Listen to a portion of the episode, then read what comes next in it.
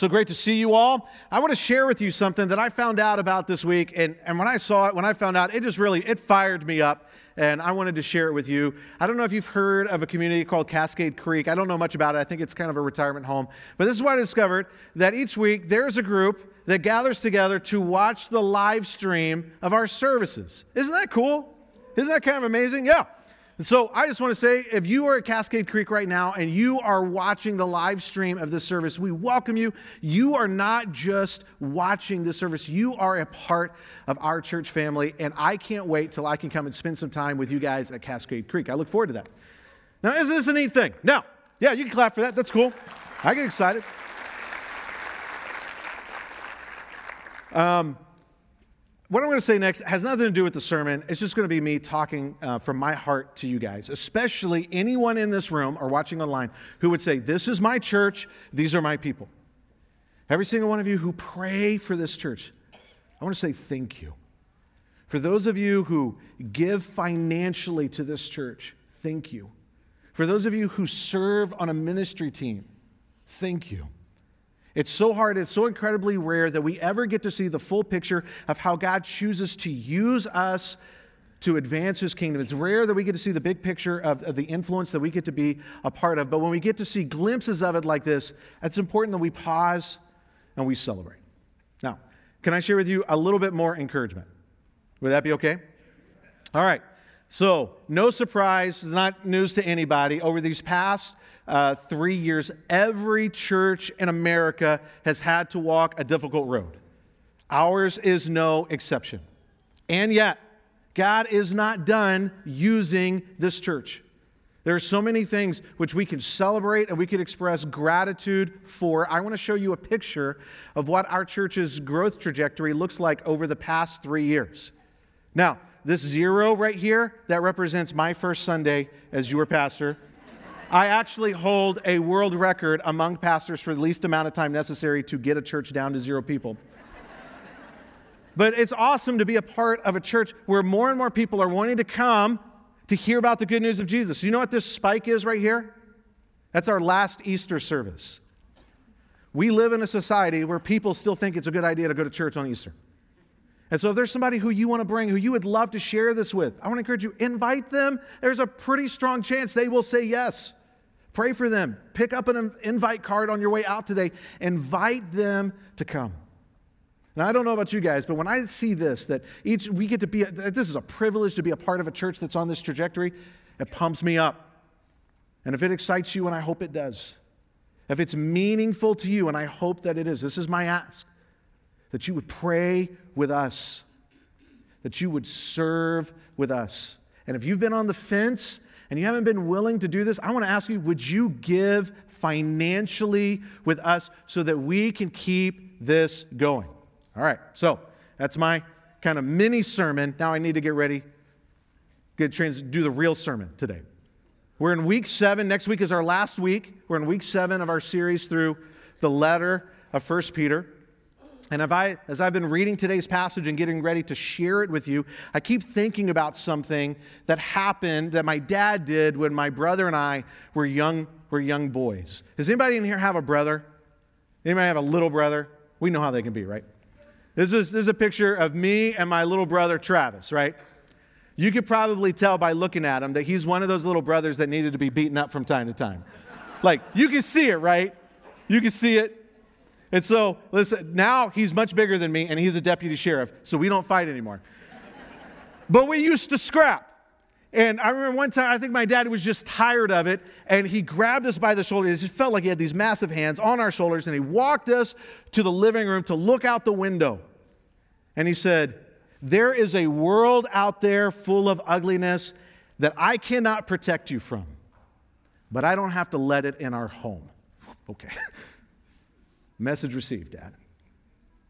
There's something about this passage today that really reminds me of that moment.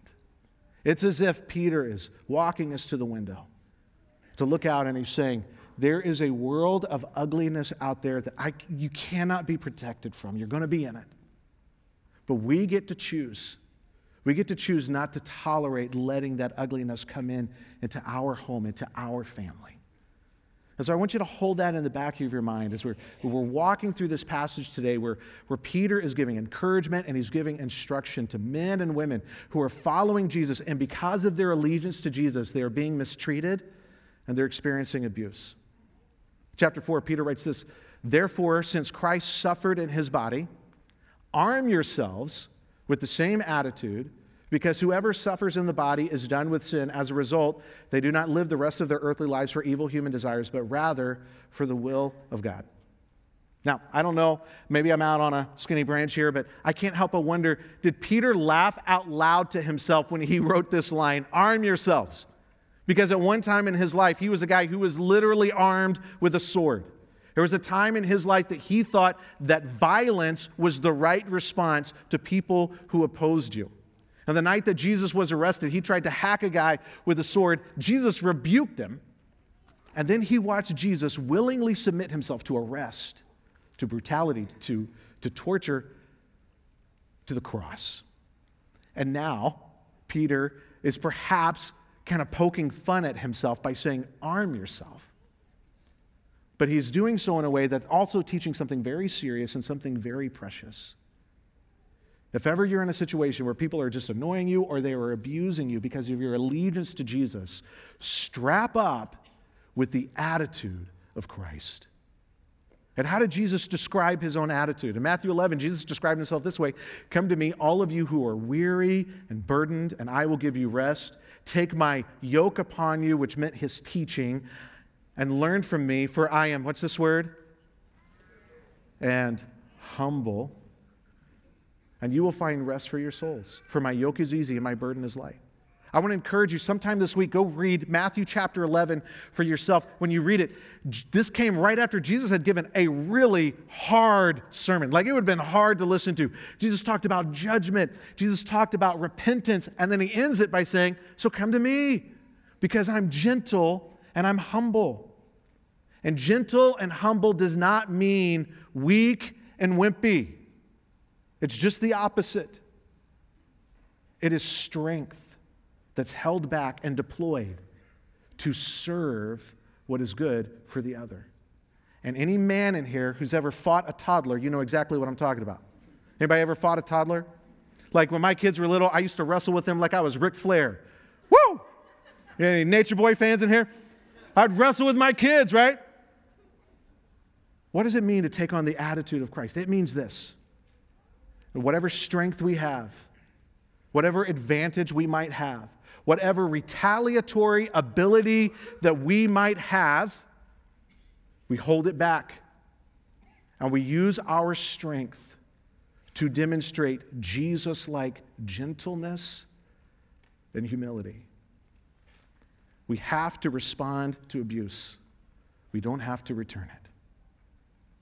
And the question is, how do we want to respond?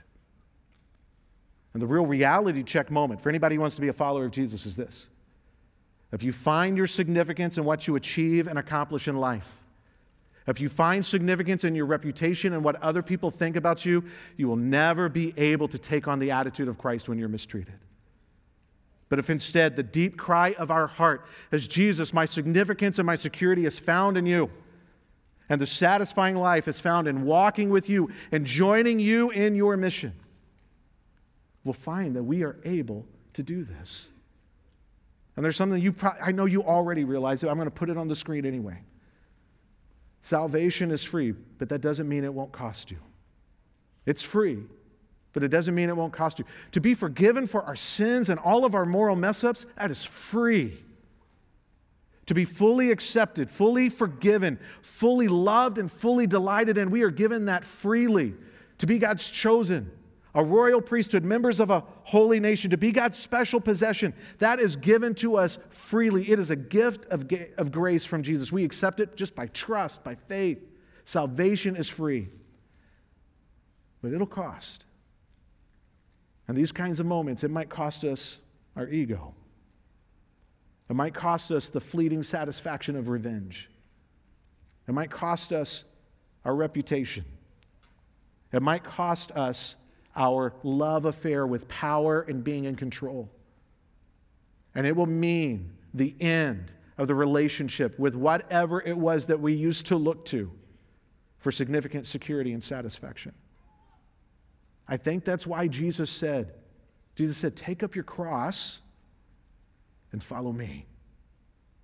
Look what Peter said. He said, Therefore, since Christ suffered in his body, arm yourselves also with the same attitude, because whoever suffers in the body is done with sin. As a result, they do not live the rest of their earthly lives for evil human desires, but rather, this is what they live for, for the will of God. We don't live for our wants, we don't live for our desires, for our purposes, for our agenda. Instead, because we were in Christ, we live for his plans, his purposes, what he wants. We live for his agenda. And what does it mean because whoever suffers in the body is done with sin. I think what Peter is saying, if we've broken up with our old way of life, if we said we're dead to that, we are now walking a path following Jesus. That path might lead us into suffering that comes from people who are upset about that and they respond to us with abuse and mistreatment.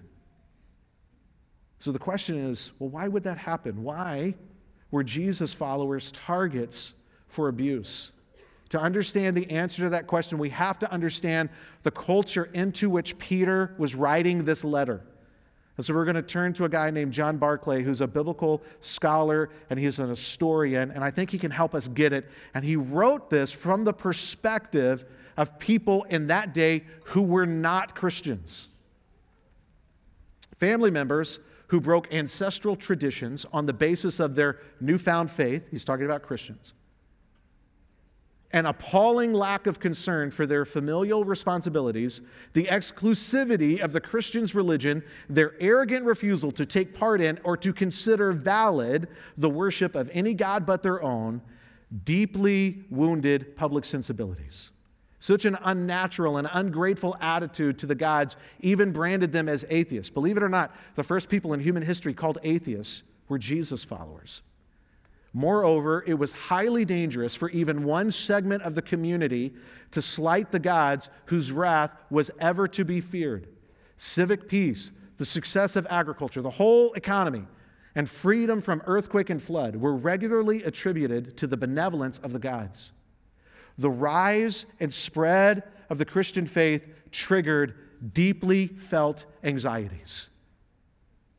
The gods are going to get us, was the thought if we don't stop these Christians. And believe it or not, every time that someone gave their allegiance to Jesus and they turned to follow Jesus, it brought disruption to their family and to their household. And if you've been here with us throughout this series, you probably remember that the kind of the key foundational piece of a stable society and a strong Roman state was the Greco Roman household structure. And Christianity and following Jesus was viewed as a threat to the Greco Roman household structure. One of my favorite figures from history is a guy named Tertullian. He was, um, he was, a, he, he was a, a, theologian from Africa. I have second century up here. He's actually lived during the, during the third century. He was a church father. And he wrote something. I'm going to put it on the screen. And when I put it on the screen, you'll be like, yeah, duh, we know that.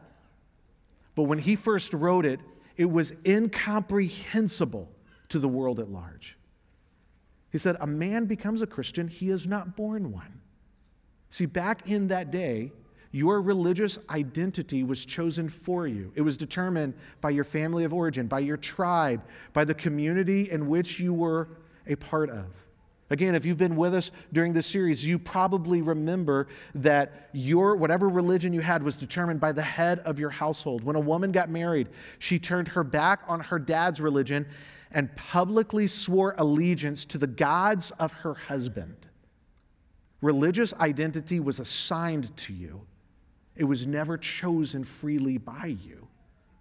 And yet, it was perfectly normal and acceptable to kind of mingle in other gods with your own and mingle in other religious expressions with your own, because uh, Rome was a very pluralistic and syncretistic society. It's basically how we watch football.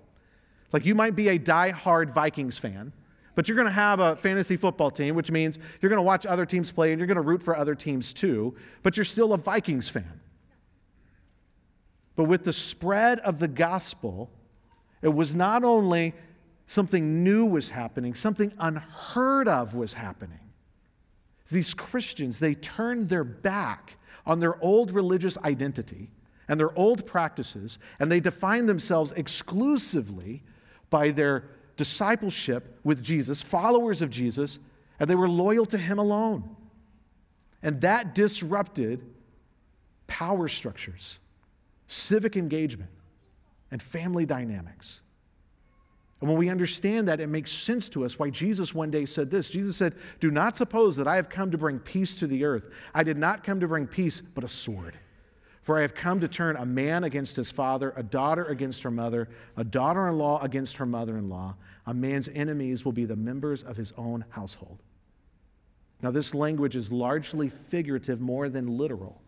And the reason that Jesus used this weighty, provocative language is to help us see that giving allegiance to Him over all other things may create blowback, even in our own families. And some of you, some of you would say, Rick, this is not abstract. For you, this is personal. How many of you here have shed tears because you wanted to get baptized as a follower of Jesus? You wanted to go public with your allegiance for Jesus, but you knew that if you got baptized as an adult, it would create a fight with somebody in your family. How do we think about that? How do we respond to that? This is what we're learning. Our allegiance to Jesus may create conflict. Our attitudes shouldn't contribute to it. Our allegiance to Jesus, it may. It may create conflict for us, but our attitudes should never contribute to it. What's the natural tendency? What's just normal in life when someone feels like their well being is threatened, their expectations are threatened, or their peace or stability is threatened? What just happens? What, what's the way, how does the world work? First thing we do is we put pressure on the people who we view as a threat. And if that doesn't work, we'll hurt whoever we have to hurt to protect the common good. That's how the world works. That's how the world has always worked. That's not how it works in Jesus' kingdom. In Jesus' kingdom, the hero dies for the villain, the king gives his life for the traitor, and the servants of the king follow the example of their king. Our church's mission statement comes from something that Jesus once said called the Great Commission. Our church's mission statement is We exist to lead people to be fully devoted followers of Jesus. And to understand what it means to be fully devoted, we break it down into three categories authority, who's the boss, identity, what's the story I'm telling myself about myself, and activity, what does love require of me? What should the activity of my life look like? And over the course of this series, as we're reading Peter, we're seeing that that's exactly what he's talking about. He's tracing those three things out and showing us a trajectory of full devotion. Number one, look to Jesus, He is our authority. Number two, see ourselves through Jesus, He is our identity. And third, we want others to see Jesus through us, through the activity of our lives. If ever you were to experience mistreatment, you get to decide. You get to decide whether or not you make it easier or you make it more difficult for people to see Jesus in you. Nothing would make me happier for today's sermon to be a waste of time. I would love it if this was wasted on you. I would love it if nobody ever abused you or even annoyed you because of your allegiance to Jesus. I'd love that. But should you ever experience something like that, you get to decide. Are you going to make it easier for people to see Jesus through you? Are you going to make it more difficult for people to see Jesus through you? And it all comes down to who are we? Whose are we? And who do we live for? Keeping this going, Peter writes this next. He says, For you have spent enough time in the past doing what pagans choose to do. You have this old way of life, but you now follow Jesus, so you leave that behind. In your old way of life, you used to you were living in debauchery, lust, drunkenness, orgies, carousing, and detestable idolatry. This was an interesting church, wasn't it? They are surprised. They're surprised that you do not join them in their reckless, wild living, and so they respond by heaping abuse on you. I don't know if you use the word debauchery a lot. Do you use that a lot? If you don't know what debauchery means, it's basically all the stuff you hope your friends didn't take pictures of the night before. All right? Stuff you don't want getting out. And I've been trying to figure out how can I make clear in a way that everybody understands what was Greco-Roman culture really like. You get it, but without me getting in trouble for being too graphic. I was going to quote a couple of guys from Greco Roman uh, culture, a guy named Demosthenes and another guy named Horace, but I ended up deleting their quotes because I was too embarrassed to read them to you. But it should suffice to say this it was a sexual free for all. Prostitution was easily accessible and it was cheap, literally the cost of a loaf of bread. There was nothing in that society that protected someone's dignity. What was protected was power structures and the ability to fulfill whatever your personal desire is. I don't know if you've ever been in New Orleans during Mardi Gras or if you've ever walked the strip of Vegas at night. I've been in both places. Greco Roman culture was far more intense than either one of those spaces. It was a lifestyle of objectification and entitlement to other people's bodies this view of life, this sexual economy, it permeated all of public life. And it was woven into to, to pagan worship and what happened in the temples. And it was virtually impossible to escape. And there was immense social pressure to participate in it and to keep it going. Now, in our culture today, in American culture, the details are different. But the theme is very similar there is sometimes very strong social pressure and economic pressure to not simply affirm, but to celebrate our culture's view of sexuality. And there can even be penalties if you don't. So, what do you do?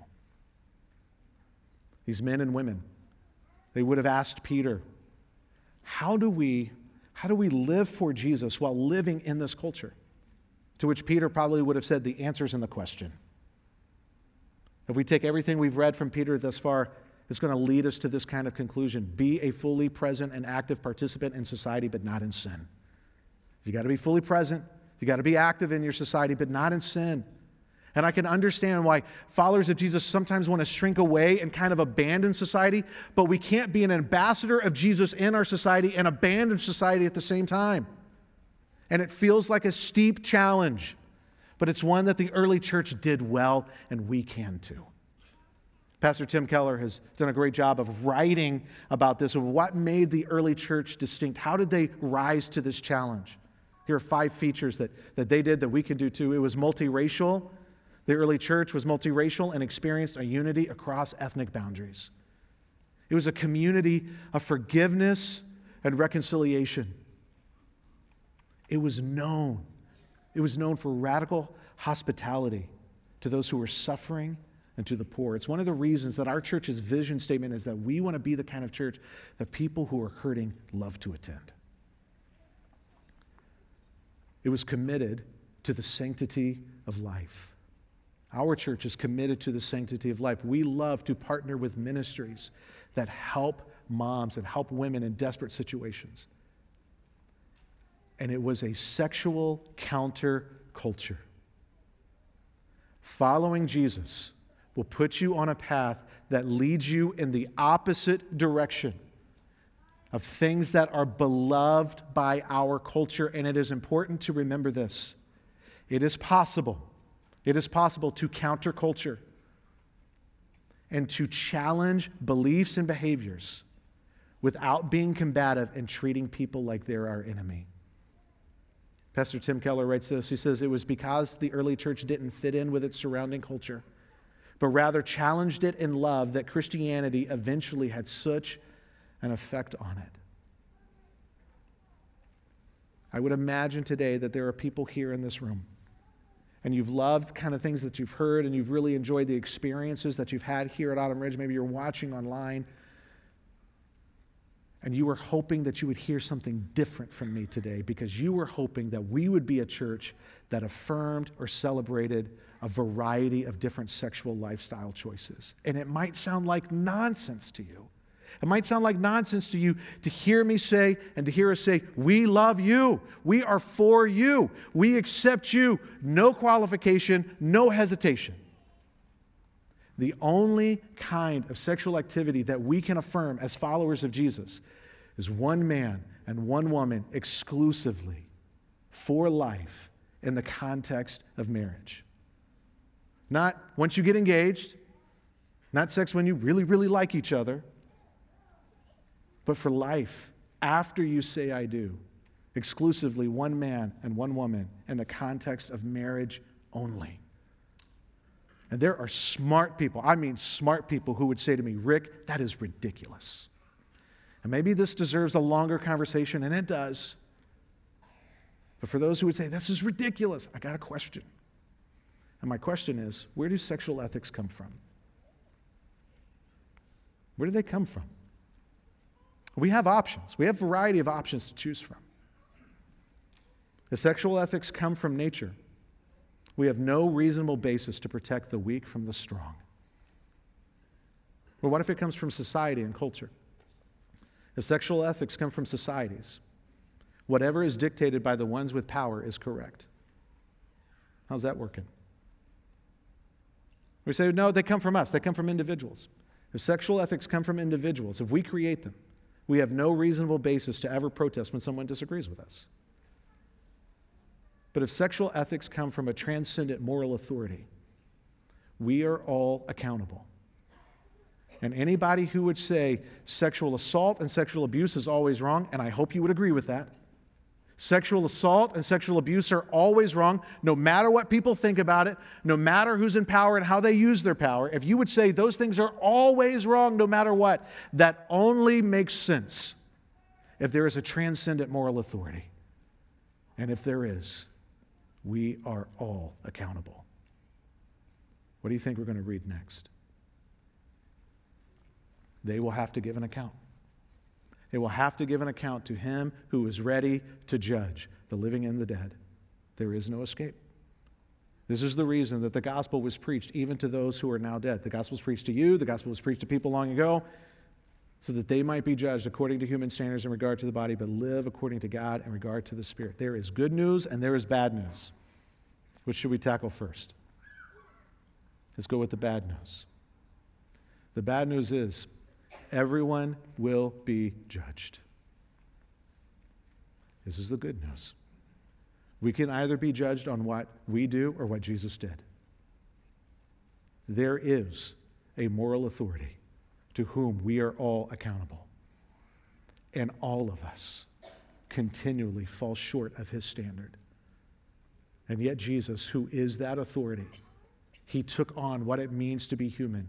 And he came and lived a perfect life of righteousness, a perfect life of obedience.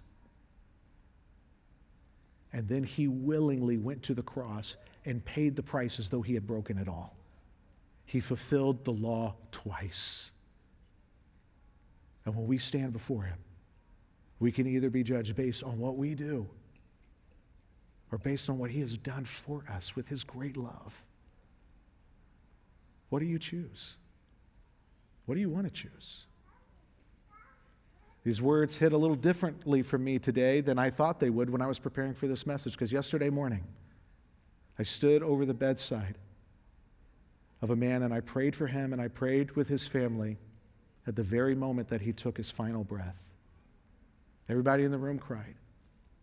But you want to know what that family did next? One of the things they did next? They sang a worship song because this dear man had trusted in Jesus and he was safe in the grace of Jesus Christ. Do you know that for yourself? And what could keep you? What could ever talk you out of trusting in him who gives to you so freely and so generously? The end of all things is near. From a biblical perspective, human history is like chapters in a book, and everything that happens after the resurrection of Jesus is considered the last times, the last chapter. All things being near well, it doesn't necessarily mean that the return of Jesus is like soon, although it could be. That means that we live in the last times, we live in the final chapter. So, what do we do in light of that? Therefore, because of that, be alert and be of sober mind so that you may pray. Prayer should be the air that we breathe if we are followers of Jesus. Above all, love one another deeply because love covers a multitude of sins. Offer hospitality to one another without grumbling. Why do you think he said that? Without grumbling. Probably for the same reason that on shampoo bottles it says don't drink. It's because people do it. Each of you should use whatever gift you have received to serve others as faithful stewards of God's grace in its various forms. If anyone speaks, they should do so as one who speaks the very words of God. Our words are serious. If anyone serves, they should do so with the strength God provides, so that in all things God may be praised through Jesus Christ. To him be the glory and power forever and ever.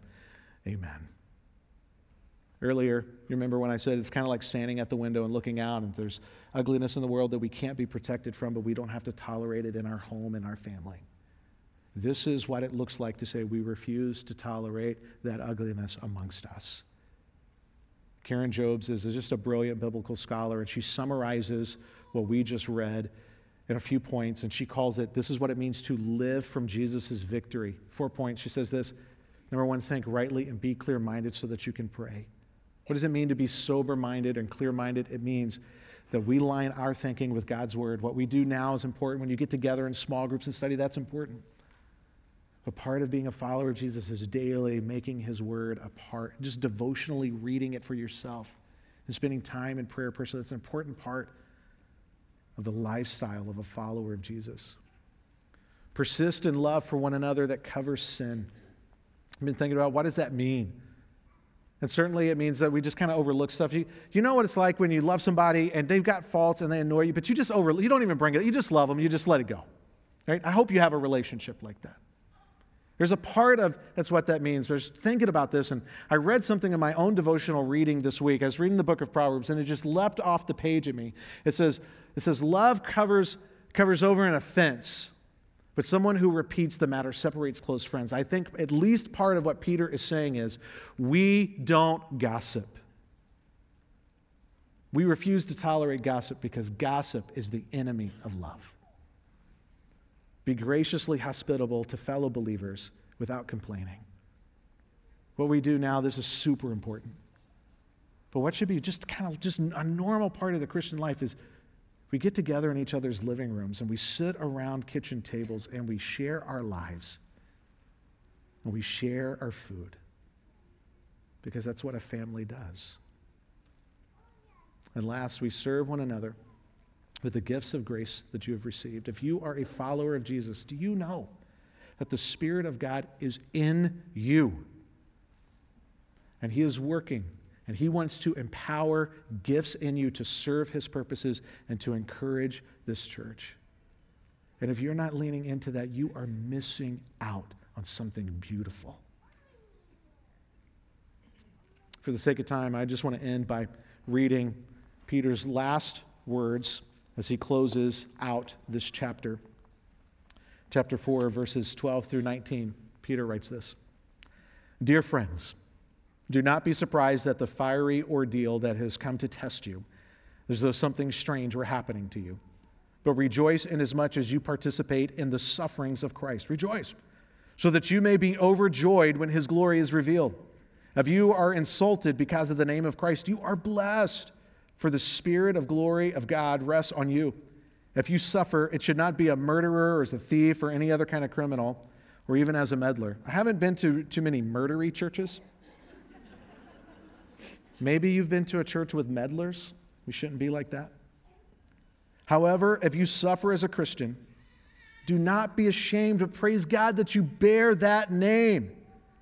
For it is time for judgment to begin with God's household, and if it begins with us, what will the outcome be for those who do not obey the gospel of God? If it's hard for a righteous person to be saved, what will become of the ungodly and the sinner? He's saying, don't count on what you do, trust in what Jesus has done for you.